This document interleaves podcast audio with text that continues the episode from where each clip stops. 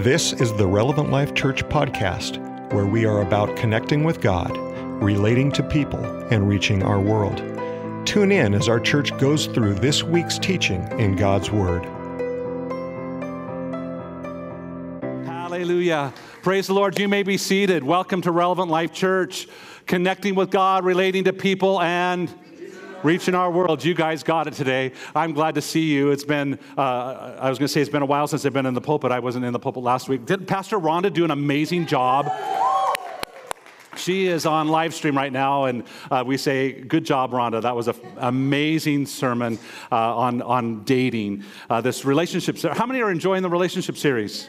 How many are being a little bit challenged by the relationship series, regardless of what we're speaking about? I realize uh, that they all intertwine and we're all in those portions of life and ministry. Uh, I want to remind you uh, the announcement slide said it, but the verbal announcement was incorrect. Young Adults begins this Wednesday, and it's not at East Campus. Everyone say it's not at East Campus. It's at Trenton and Allie's house. Everyone say Trenton and Allie's house. Okay, so if you show up at East Campus, you're going to be here all by yourself, and um, you won't be able to get in because no one's going to be here to let you in. Uh, also, I want to remind you that today is Connect Us Lunch. Um, if you've signed up and you're and you forgot about that, we're counting on you to be here at, or at our South Campus. And if you did not sign up, there are a few spots left, and uh, Pastor Sasser has to leave. Pastor Sasser, that just sounds so whacked right? Sasser has to leave at, after the service, get over to South Campus to set up. So, Pastor Sarah, would you stand real quickly? Uh, Pastor Sarah will, if you want to see her because you want to come to our Connect Us lunch, uh, would you see her and she will make sure that the arrangements are made. And uh, we would love to have you come. You go, well, what is Connect Us lunch and why do we do it? Well, because we like to eat food, for one. Uh, but we really want to get to know you better. So, it's an opportunity for you to share about yourself and for us to share about ourselves, for you to ask us questions about the church church and ask us questions about where, who we are and where we came from. And all of us are going to come back and say that we came from God, okay? So just so you, really profound this morning. You guys are a hard crowd, and maybe it's because I'm not funny. I don't know. Uh, anyway, uh, Relationship 101, I'm just going to shut up and we're just going to move on, all right? Uh, relationship 101, we've been walking through the process of our relationship with God, that God defines every part of us, right? Everyone say, God defines me. God defines me. And then we started talking about singleness and the importance and the gift of singleness and how that is valued in our lives. Um, and today, or, and last week, we talked about dating. And today, we're going to be talking about this aspect of marriage.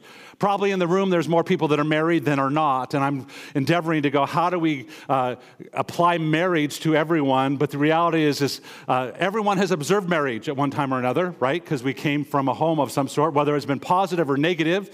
Uh, all of us have observed it, whether we've, uh, or some of us have actually participated in it, whether it's been good or not. Uh, some have scars from it, some have blessings from it. But this topic of marriage is a very vital topic. All of these topics are very important. And what I realize is that they all intertwine, they all connect together.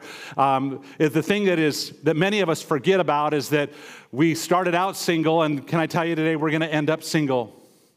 When we stand before Jesus, we're not standing together with the person we're dating or the person we're married to or the children we've had. We're standing before Jesus as a single individual.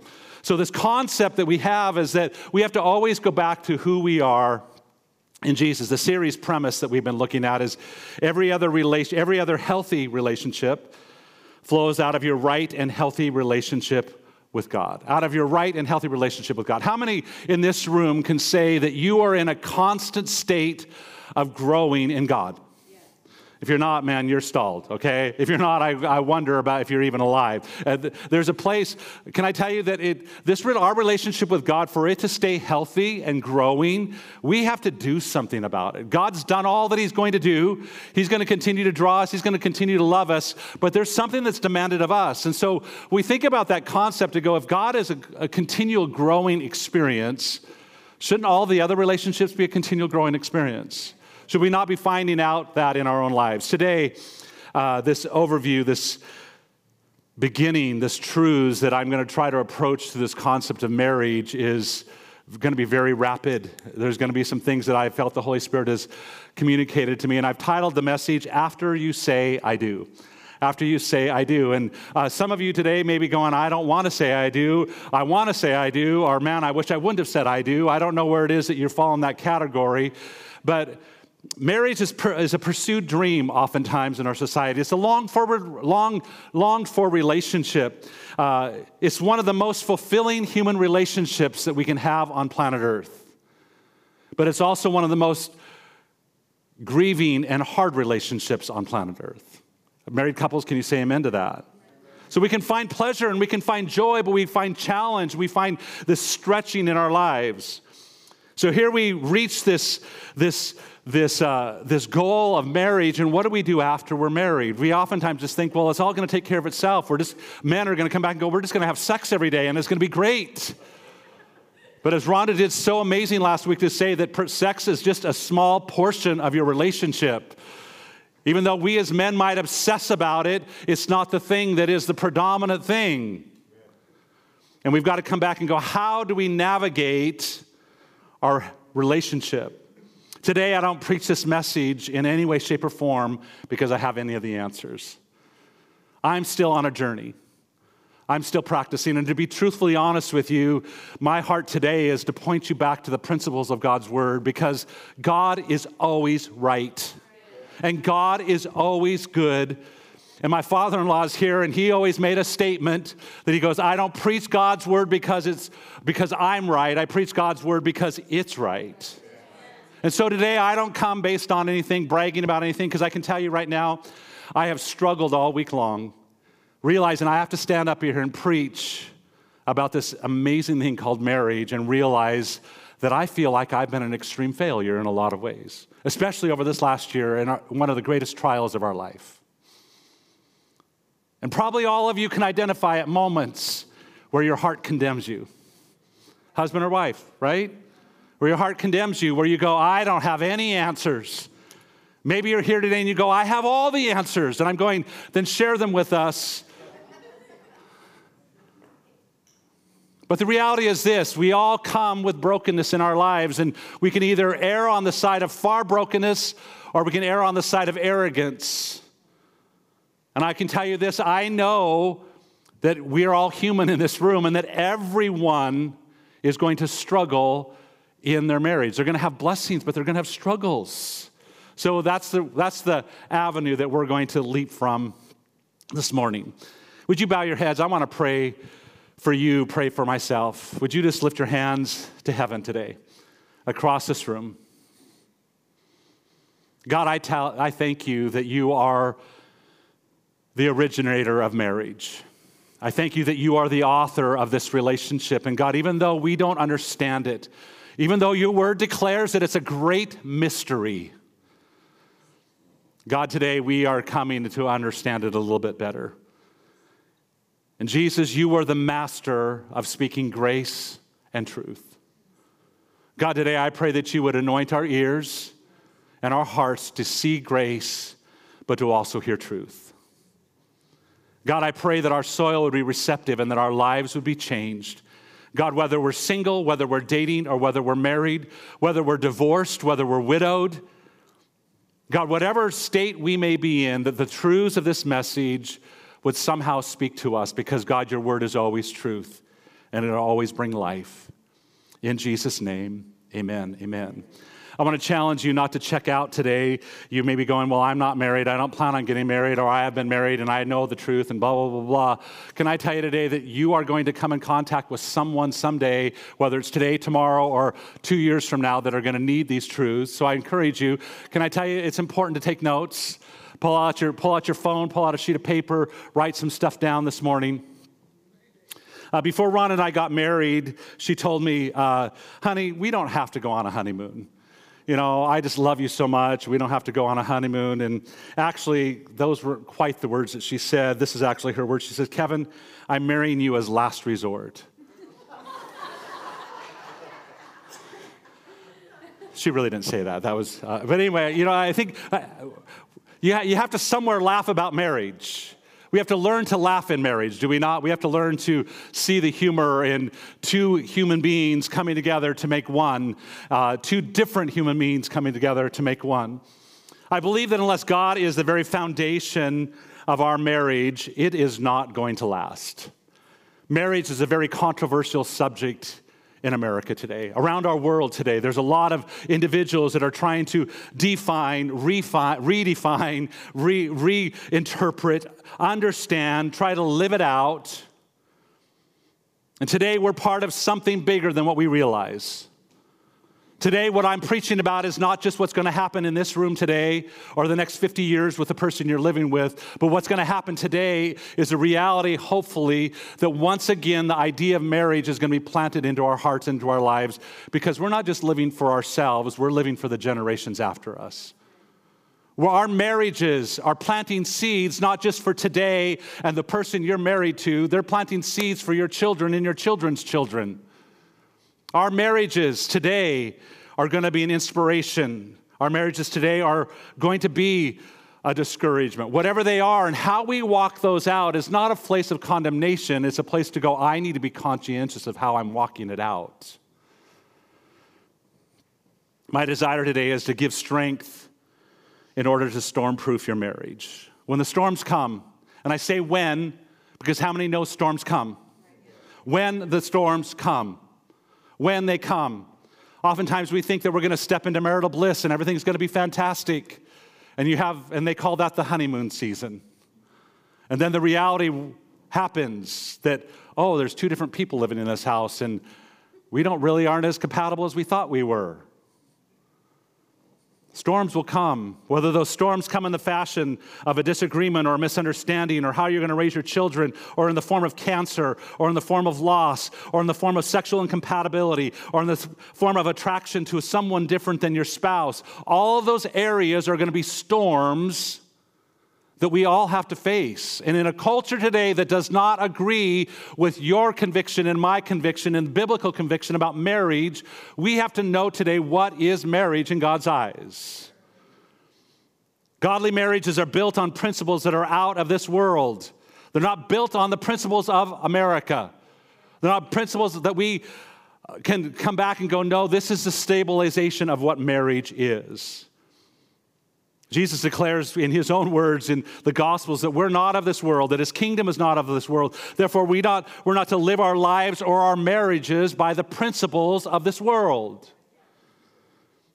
We must follow the pattern of the kingdom. And our definition of marriage, our idea of marriage, how we approach marriage, how we approach relationships, does not come from this world. How many today can honestly admit that your marriage, your relationships have been swayed or influenced by the things of the world? Have, they have. You may not be honest enough to recognize them or even want to raise your hand, but they have been, they have been influenced by. And the danger that we have today is that we can pick up behaviors and pick up actions and pick up definitions of without even realizing that we've picked them up. That's why Paul comes in Romans chapter 12. He says, Do not be conformed any longer to the pattern, the imprint, the influence of the world, but be transformed by the renewing of your mind, renewing of your life. What I've realized is this worldliness makes sin look normal and righteousness look odd. When we think about our lives as Christians today, this idea of allowing the pattern of the world to influence our definition of marriage, worldliness makes, makes, makes it look normal. That this is what normal marriage is, that people just get divorced, that people just sleep around, that people are unfaithful, and that's just normal. Is that not what we see on TV? And righteousness is not odd, and it's our job as Christians not to transform the world because that's Jesus' job. But it's our job as individual married people to transform their perception of marriage as we walk out marriage correctly. What I realize today is that we're, we're having to reject a worldliness perspective. If you believe in marriage as God defines it in the Bible, you are looked upon as a bigot. You're looked upon as hate, hateful. You're looked upon as narrow minded. You're looked upon as possibly unloving and per, perhaps a homophobe. Can I tell you today that marriage in itself is pre political, pre government? It was never designed by a, a, group of people that had an agenda. It was defined thousands of years ago by the God who designed and created men and women. And he defined it this way He said, Marriage was the permanent union of one man and one woman. What I realized this morning that I'm speaking about a topic that people could be sending emails and getting all upset about to go, Kevin, you're anti relationship, you're anti people, you're narrow minded. But what I realized that's even harder for me to grasp is that all the young people in this room, 35 and below, they're swayed extremely by our culture.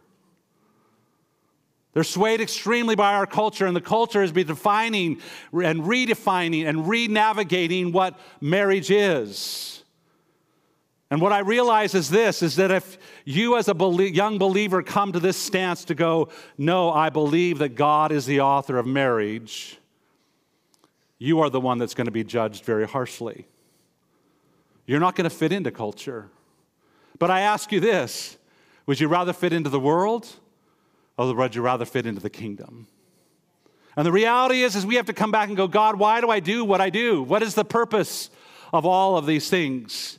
God did not create marriage to give us just this pleasant means of repopulating the world and providing a steady societal institution to raise children in. He planted marriage among humans as yet another signpost of pointing to, to his eternal and spiritual existence. Gary Thomas says this If happiness is our primary goal, we'll get a divorce as soon as happiness seems to wane. If receiving love is our primary goal, we'll dump our spouse as soon as they seem to be less attentive to us. But if we marry for the glory of God, to model his love and commitment to our children and to reveal his witness to the world, divorce never makes sense. As we come and we dialogue this concept, I don't know, I, I, could ask for a raise of hands if, if you've ever felt or if you've ever thought, uh, but I know humanity today, so there's probably has flowed through all of our minds this idea of is this marriage going to last? What, what, is, what is divorce? Blah, blah, blah. We've, we've all navigated because we're human beings, whether we've observed someone else or we've had it in our own lives. And today, in our culture, we have this opposition against marriage, where marriage is not honored. Marriage is no longer, uh, it has become an institution and not a covenant. It has become a convenience and not a covenant. And today I want to talk about this aspect of what do we do after we're married, after we say I do, and how do we hold marriage in honor. Hebrews chapter 13 says this. One simple verse today for our text. Let marriage be held in honor by all. Let marriage be held in honor by all. And it goes on in that verse of scripture. Uh, and the, let the marriage bed be undefiled, for God will judge the sexually immoral and the adulterous. And I ask you today do you hold marriage in high honor? Your perspective of marriage today has been shaped either by the Word of God, by a family member, by your parents, by the world, by a sitcom, do you hold marriage in high honor today? This verse is such a timely passage of scripture for us. It's extremely relevant for us today, as just as extremely relevant was for them when the author wrote it. This sermon, as it was being read, or this book as it was being read or preached, however it was being trans, transferred over, it was very, very difficult. It was very, very relevant for their situation because they were struggling in themselves with the understanding of marriage. The author in chapter 13, he's coming, he's talking about the importance of relationships in full facet. And I'm not going to go back to one, one through three. I want to hear just this part, portion of four. But God wants us to be in out of alignment with the world and into alignment with His word. And we live in a world that does not honor marriage. We live in a society that does not value the concept of marriage. When the Hebrews, when the book of Hebrews was written, marriage was under attack. Many held a low view of marriage. There were two primary views that the author was speaking to. Number one was they were saying, one group was saying that marriage was too restrictive. That it couldn't just be one man or one woman, that many in that society from that sect of people on the one far extreme were going, No, I, I, I'm marrying for convenience, I'm marrying for title, but I need to have multiple partners to bring satisfaction. On the other spectrum, there was the term asceticism, which is that, that desire of, of self denial and self punishment. And they were actually coming and saying they devalued marriage because they saw marriage as too indulgent. So we have these extremes, whether those extremes are in our culture today or not. How many know that there's extremes in our culture about marriage? And the author is coming and saying, he's wanting to challenge this low view. He's wanting to bring us back to a place of how do we honor marriage. This word honor is to highly respect. Highly respect. It is something that is precious. Everyone say precious. And valued. When we think of this word precious, or this word that's translated, this Greek word that's translated to honor, is also a word that I wanted to give you three scenarios. One is in 1 Corinthians chapter 3, and it says, and he's talking about gold, silver, and precious stones. He's saying when we honor something, we value it as precious. First, Peter chapter 1, verse 19, it says, in reference to the precious blood of Jesus. 2 Peter chapter 1, verse 4, according to the precious and great promises of God. So the, uh, so the Greek word here is a very important word when we talk about honor. It's talking about something that's held precious to us. John Piper said this The Bible is telling us, let marriage always be thought of as precious. Let it be treasured like gold, silver, and rare jewels. Let it be revered and respected like the noblest, most virtuous person you have ever known. Let it be esteemed and valued as something terribly costly. In other words, when you think of marriage, let it be gripped by emotions and tremendous respect and sanctity. In relation to marriage, cultivate the feeling that it is not to be touched quickly, handled casually, or treated commonly. I ask you today, in light of this statement of John Piper, how do you honor marriage? Have you approached it in such a way that it is out of preciousness, out of value. I realize that many of us don't understand what marriage is until we actually get into marriage. We have a perceived understanding, we have a perceived view, a perceived picture, an image that is there, whether it's a positive or negative, or we're thinking we're going to be better than because we're better than. But do we really come back to a place of honor? Today, I want to look at eight really quick principles of how we can honor marriage. Many of these are going to point directly towards those who are married. Number one, we honor marriage by investing in each other.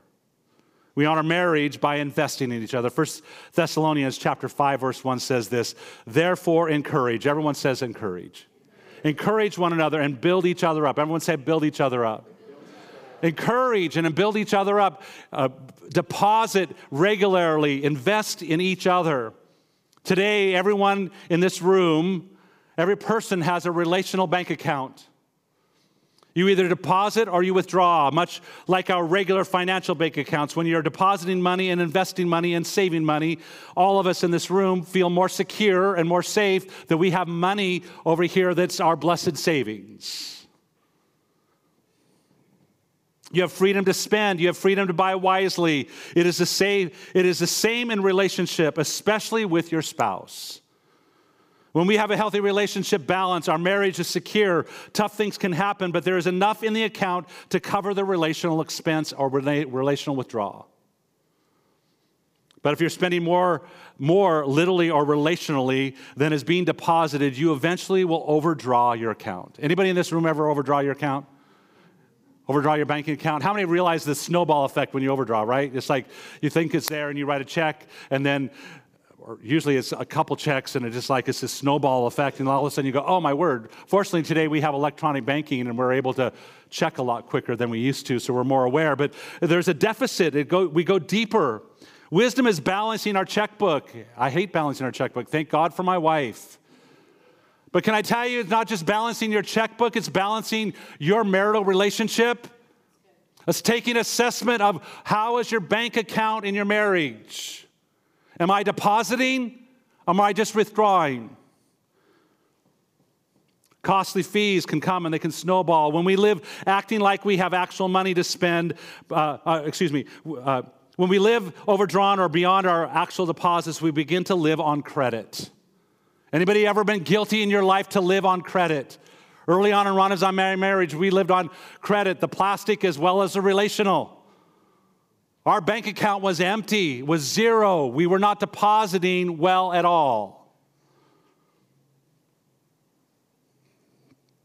When we live on overdrawn, it's that thing called credit. We don't have actual money to spend. But the problem with living on credit is that it isn't our money or our deposits that we're living on.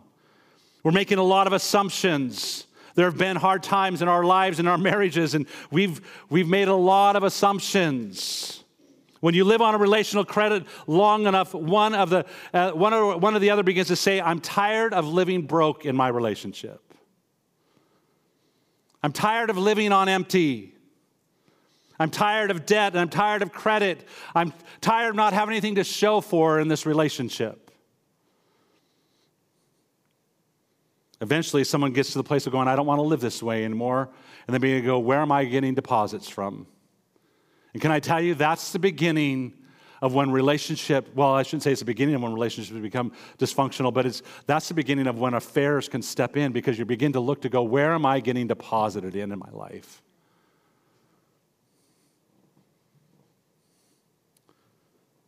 We need to make more deposits than withdrawals. We need to live conscious of our relational bank account. Real quickly, I want to walk through real, real quick. How do you do that? Focus on their strengths and not their weaknesses. Focus on their strengths, not their weaknesses. Can I tell you today, you're sitting here going, I'm not married. Can I tell you how you help those that are married? Help them focus on their strengths and not their weaknesses. Help them point out what's good, not what's bad. Encourage rather than criticize. Encourage rather than criticize. Date your spouse. Live curious. Live discovering. Don't think you know it all. Ask questions. Pray for them rather than try to fix them. Can I tell you, as I'm reading these off, these are things that Kevin has done in our my marriage. Things I've realized these don't work.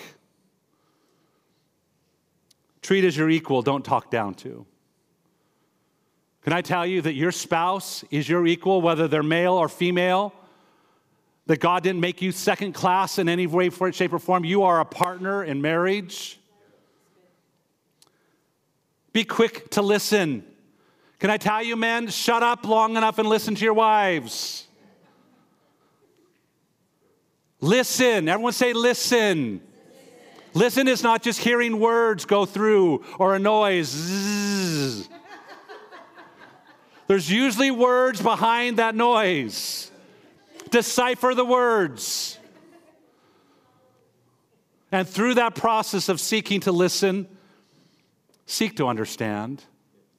Can I tell you how much understanding is, how valuable understanding is in showing value and making deposits? Make them your priority. Make them your priority. I can tell you, yours, when we had children in the house, I hate to say it, we had great kids, and I had a lot of priority on my children rather than on my wife. Make them your priority. I know that today in this world, if you, are, if you have kids in the home, that's difficult.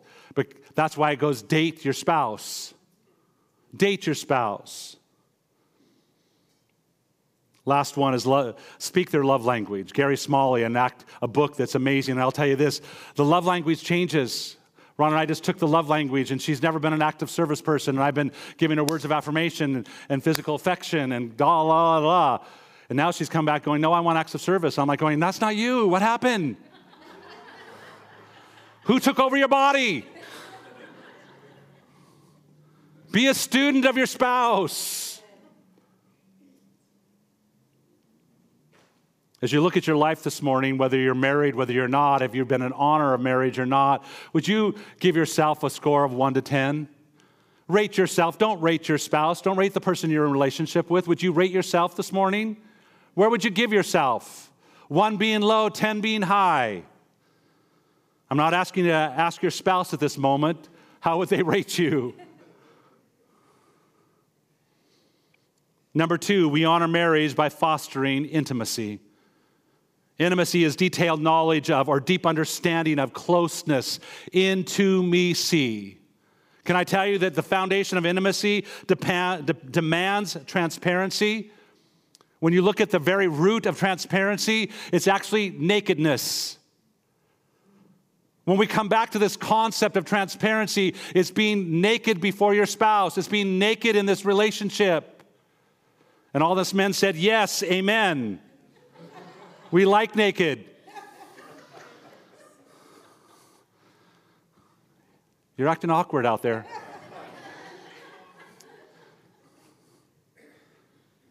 But transparency, transparency, authenticity is the key to true intimacy. 1 Corinthians chapter 7 is talking about physical intimacy, and I'm going to, I want to apply it to several here in just a second. But 1 Corinthians chapter 7, it says, The wife does not have authority over her own body, but the husband does. And the likewise, the husband does not have authority over his own body, the wife does. And what I want to come back to is this concept intimacy is relinquishing authority. Intimacy is saying, No, you owe me, you, you own me, and I own you. That's transparency. It's mutual authority. And I want to challenge you today that many of us fail in this investing in, in intimacy because we don't steward our intimacy well. We've abused our intimacy. The world has abused this concept of intimacy.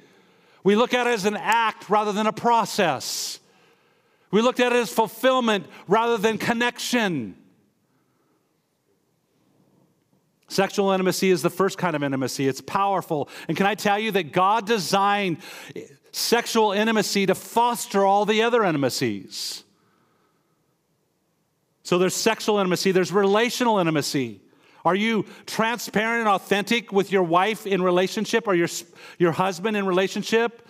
Is there emotional intimacy where there's trust and reliance?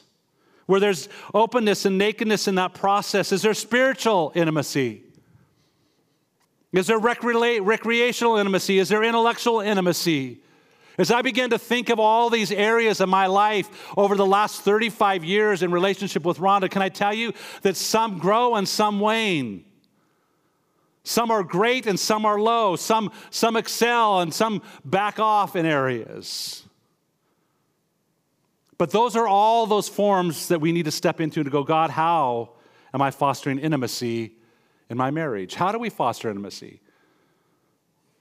You're going, but I'm a teenager at home and I'm going, don't be the division in your parents' relationship. Foster intimacy for your, for your parents' relationship. Can I tell you today that we have so much opposition in our culture? Kids never intend to divide relationships. Jobs never set out to divide a relationship. But all of those things can come in and they can interact or interrupt intimacy. Point number three we honor marriage by living in faithfulness. Everyone say faithfulness. Sat in a wedding last night and the vows were being made, and there's a whole understanding, new understanding in my mind about these marriage vows that I blank take you blank to be my lawful wedded spouse, to have and to hold from this day forward, for better or for worse, for richer, for poorer, in sickness and in health, to love and to cherish. And I pledge my faithfulness. Everyone say faithfulness. I pledge my faithfulness. Faithfulness is not a one time pledge, faithfulness is not a one time decision. Faithfulness is a daily decision. When we say our vows at the, author, uh, the altar, we promise to be faithful one to another. We promise this loyalty to our spouse as a foundation. We say that, no, regardless of what happens, we're committed. But there's a big thing that happens in the regardless because we don't understand the regardless. I want to challenge you today as you made your vows however many years ago, you said those words with intent and with purpose. But I guarantee at the moment, just like for me, I didn't comprehend the meaning of those words. We don't understand faithfulness until that faithfulness is being challenged. We don't understand faithfulness until that emotion is not there. We don't understand faithfulness until you experience the worse rather than the better. We don't understand faithfulness until we uh, understand the poor rather than the richer. We don't understand faithfulness until we understand the sickness rather than health. We don't understand love and cherish until we understand that, no, I don't feel those feelings right now.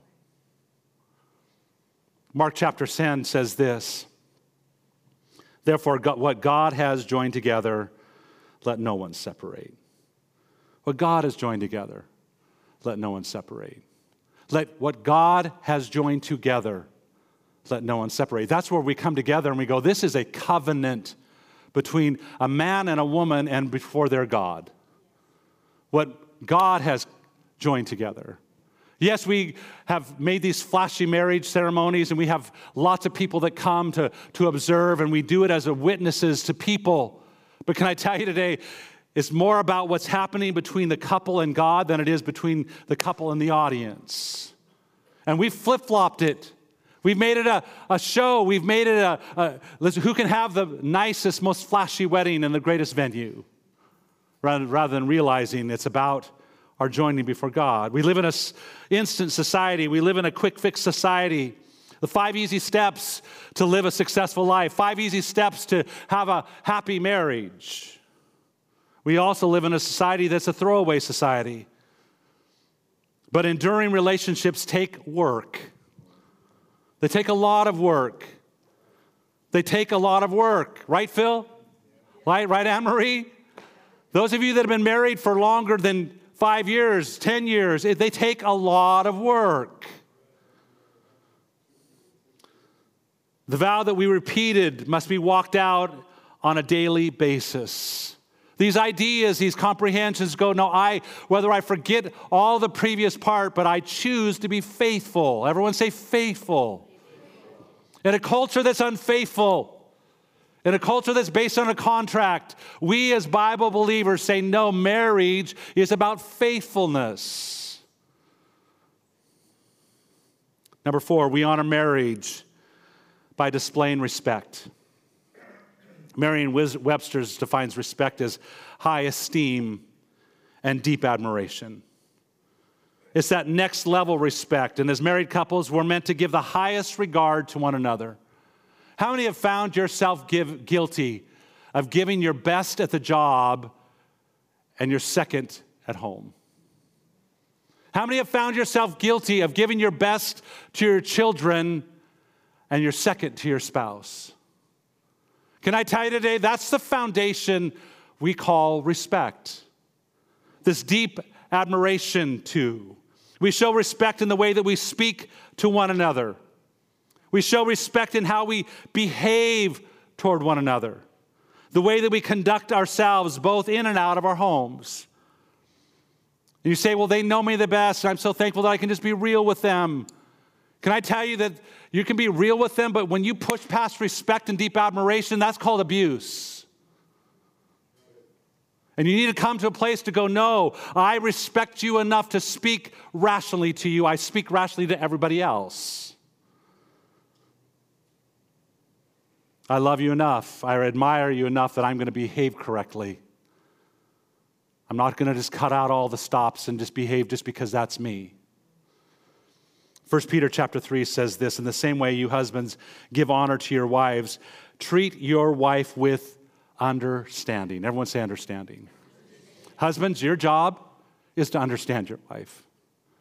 Your job is to understand the differences to respect the differences to admire the differences. Your job is to go how do i understand them and how do i walk out understanding Ephesians 5 30, 33 says this However, each one of you uh, husbands must love their wives and he, as he loves himself, and the wife must respect her husband. Both of those are commands. Both of those are expectations to go, no, that doesn't mean you can cut it loose and just behave however you want. How do we honor marriage? We honor marriage by stepping in and going, no, I have the thing called self control. And if you don't have self control, you better figure it out. Your spouse doesn't deserve disrespect. I love Romans 12:10. It says, honor one another, what? Above yourself. Can I tell you, when I step into my, my, my space of respecting or not respecting, it's not me keeping score, it's me going, I got to respect her more than I respect me. I got to admire her more than I admire me. I got to place her higher than I'm placing me. Anybody battle with that? Anybody struggle with that? But that's what calls us back to this level of respect. Respect the differences of your spouse. Respect the role of your spouse. Respect the voice of your spouse. Number five, we honor marriage by bearing with one another. This bearing with one another, I'm going to talk about irritation. Everyone, irritation. Say irritation. As Pastor Rhonda talked last week about the voice that is like that fingernails on a chalkboard. All of us, whether we want to admit it or not, have areas of our lives that get irritated. Anybody ever get irritated? I know today, she's not in here to backtalk me right now, so she's probably typing fiercely on. we just need the reader up there going, what, what's she saying right now? I know today that Rhonda has to bear with me in my irritations. After 35 years of marriage, I know I'm like really awesome and I'm a great catch. but there are also things that I do that irritate. Right? How many are honest enough to be able to step back and go, no, there's probably little idiosyncrasies in my life that are irritating, that we've learned to dwell with? We've learned to bear with one another. Ephesians 4 2 says this Be completely humble and gentle, be patient. Everyone say patience. Be patient, bearing with one another in love.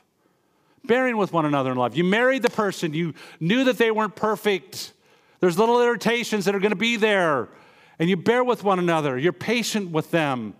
You don't try to fix them. Right? Anybody guilty of been trying to f- fix someone?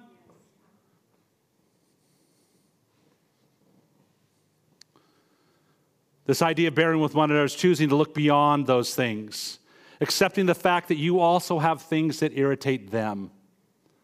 I think many times when we get to this point of irritation, we're like going, ah! We need to step back and take a deep breath and go, no, there's things I do that are irritating. There's things I do that she has to bear with me in life. I guarantee you, one of the conversations we're going to have right after this is done honey, what is it that irritates you, irritates you about me? Number six, we honor marriage by learning to forgive quickly. We talk about irritations, now we're talking about offenses. I don't know what situation you've been on in your marriage. I don't know if there's been infidelity. I don't know if there's been pornography. I don't know what it is. I don't know if there's just been separation in your relationship. And you're going, Kevin, that's really extreme. Well, maybe it's just minor. Maybe you lied, or maybe you were dishonest. Maybe you haven't been transparent, whatever it might be. Those are all severe things that can create disruption in a relationship. But can I tell you today, there is no offense, no offense that is greater than God's love. And today, when we talk about how do we honor marriage, we learn to forgive quickly. We learn to forgive quickly. The reality is, is we can all cause offense, whether knowingly or unknowingly. I know today, and probably all of you in this room who are tormentors as a husband like I am, I know exactly what I can do that I could torment Rhonda instantly and get a reaction out of her.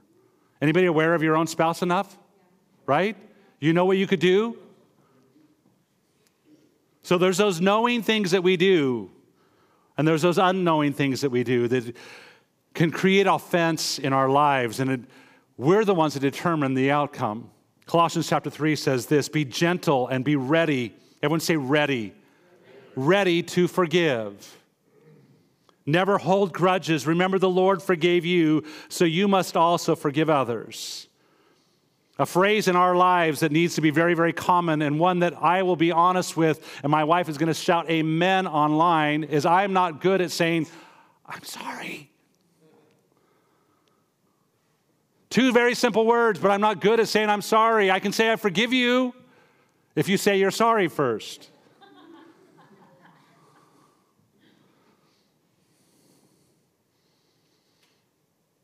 Paul uses this word, be gentle and be ready to forgive. Can I tell you that God lives ready to forgive us? We need to live to be ready to forgive others, especially our spouses. It's so easy for us to harbor feelings of anger, for us to feel justified in an offense. But they said or they did. But unless uh, unless you, you get rid of that anger in your life, can I tell you what happens is it produces a toxic aspect in your marriage? I'm speaking from someone who understands unforgiveness. Ron and I living four or five years of our first years of marriage in unforgiveness and resentment towards one another. And it created a toxic environment. There was no winning. It was detrimental. As you forgive, that means you don't keep score. I came across this statement several years back. It says, Don't regret, don't begrudge, don't resent the past, but build the future. Can I tell you, when we walk in unforgiveness, we're, all we're doing is regretting, begrudging, and resenting. And we're filling up the past and we're exalting the past rather than going, no, there's a future.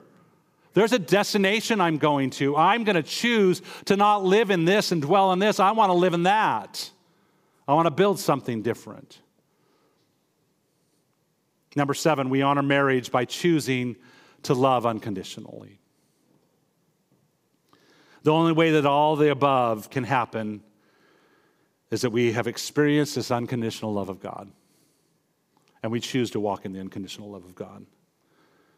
1 Corinthians chapter 13, a passage of scripture that we read at weddings and we oftentimes don't dwell on enough, but love is patient. Are you patient?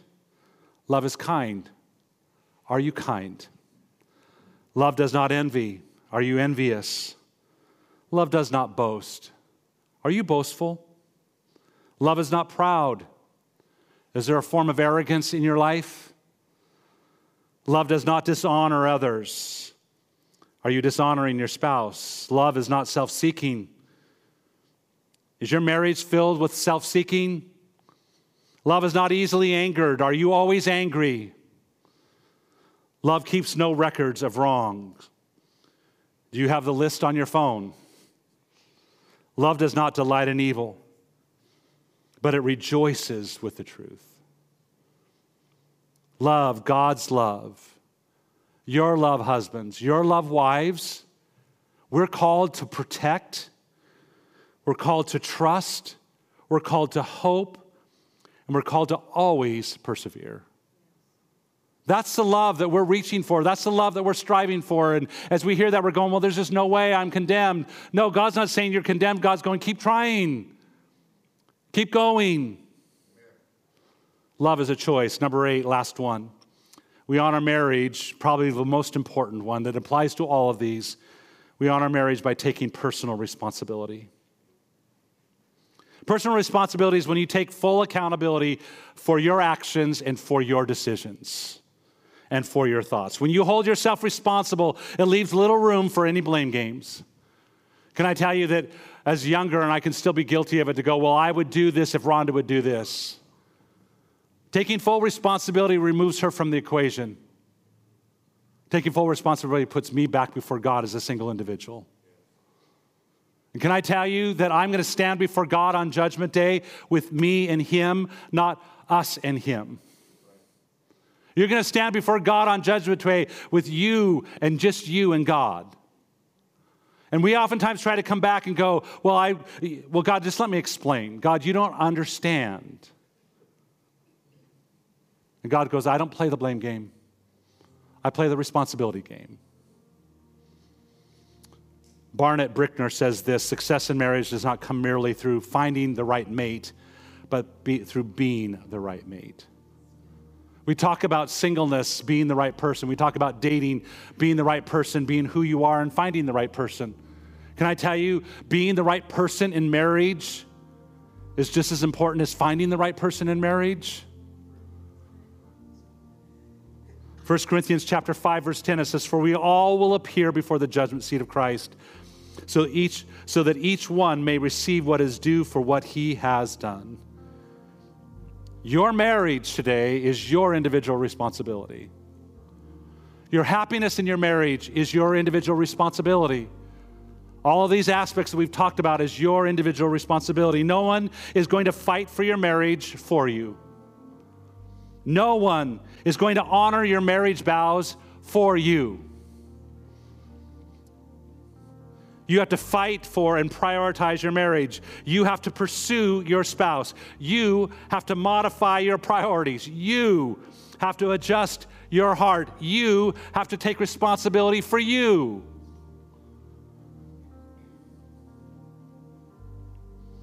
And maybe today you're here going, I've let go of some of these important things in my life. Can I tell you this? You can pick them back up. If you've lost that loving feeling, God can restore you again. You can begin to practice these things all over again. You can choose. All of these are fixable. Can I tell you today, there is absolutely no problem in relationships that is too big for God. God is not threatened by inability to restore a marriage. God can help you fix it, but it's your responsibility to do the things necessary to do whatever it takes to repair that breach. The question we have to ask ourselves today in our responsibility where am I vulnerable? Where are you vulnerable? What, what needs to happen for you to prioritize your marriage? What is it that needs to happen in your life to take more responsibility for you in your marriage? Where have you left a hole? Where have you allowed the little fox to creep in? Today is your responsibility to fix those areas.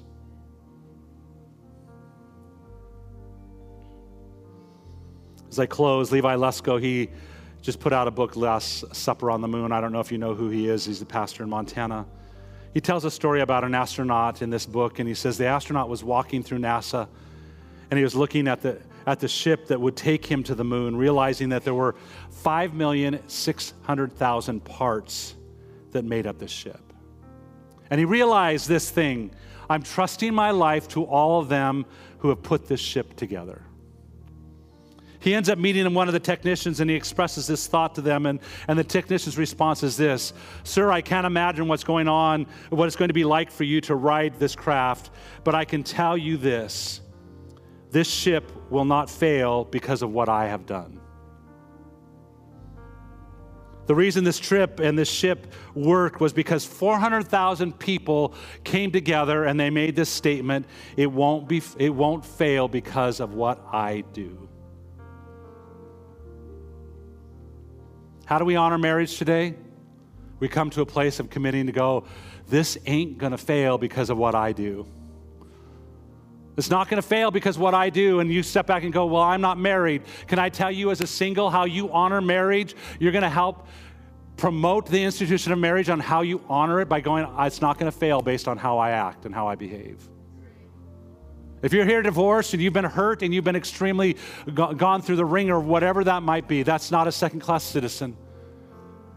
But can I tell you today that many of us can be tainted by what marriage did to us rather than come back going, no, that was not the right kind of marriage. God has a different picture of marriage. And stepping into it and going, no, I'm going to honor the institution of marriage by how I talk about it, by how I think about it, by how I support those who are, who are in it. This morning, I hear the Holy Spirit asking us this question, wanting us to declare over our own marriages. It won't fail because of what I do. It won't fail because of what I do. Will you say that with me? It won't fail because of what I do. Do you believe that this morning? It won't fail because of what I do. It's coming to a place of going, I'm taking individual responsibility, whether I'm married or whether I'm not, whether I'm divorced or whether I'm not, whether I'm single or whether I'm not. It won't, the institution of marriage will not fail because of what I do.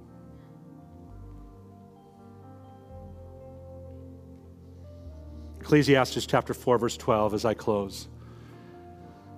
It says, Though one may be overpowered and two can defend themselves, a cord of three strands is not quickly broken.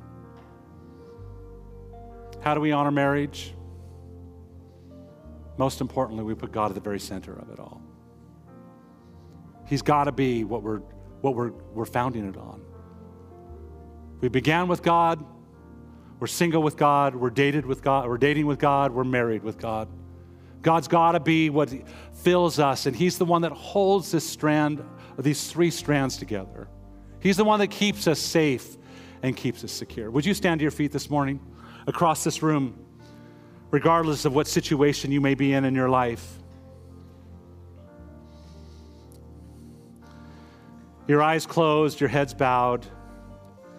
Don't want anyone looking around because I want transparency this morning, but you can say today, Pastor Kevin, I've not honored marriage the way that I should. Whether you're married, whether you're single, I've not honored marriage the way that I should. I feel challenged today, once again, to step into this aspect of honoring marriage. Would you lift your hands across this room? It's not to me, it's unto Jesus.